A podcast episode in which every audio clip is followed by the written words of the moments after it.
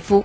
前世界排名第4的捷克网球名将博蒂奇即将在伦敦举行的 ATV 总决赛上正式宣布退役，他将会在16号来退役。那么这个消息曝光之后呢，博蒂奇录了一段视频发布在社交网站上，他说原本想把这个消息作为一个惊喜到时公布的。34岁的博蒂奇最近遭受伤病问题的困扰，这让他不复2010年打入温网决赛时的巅峰状态。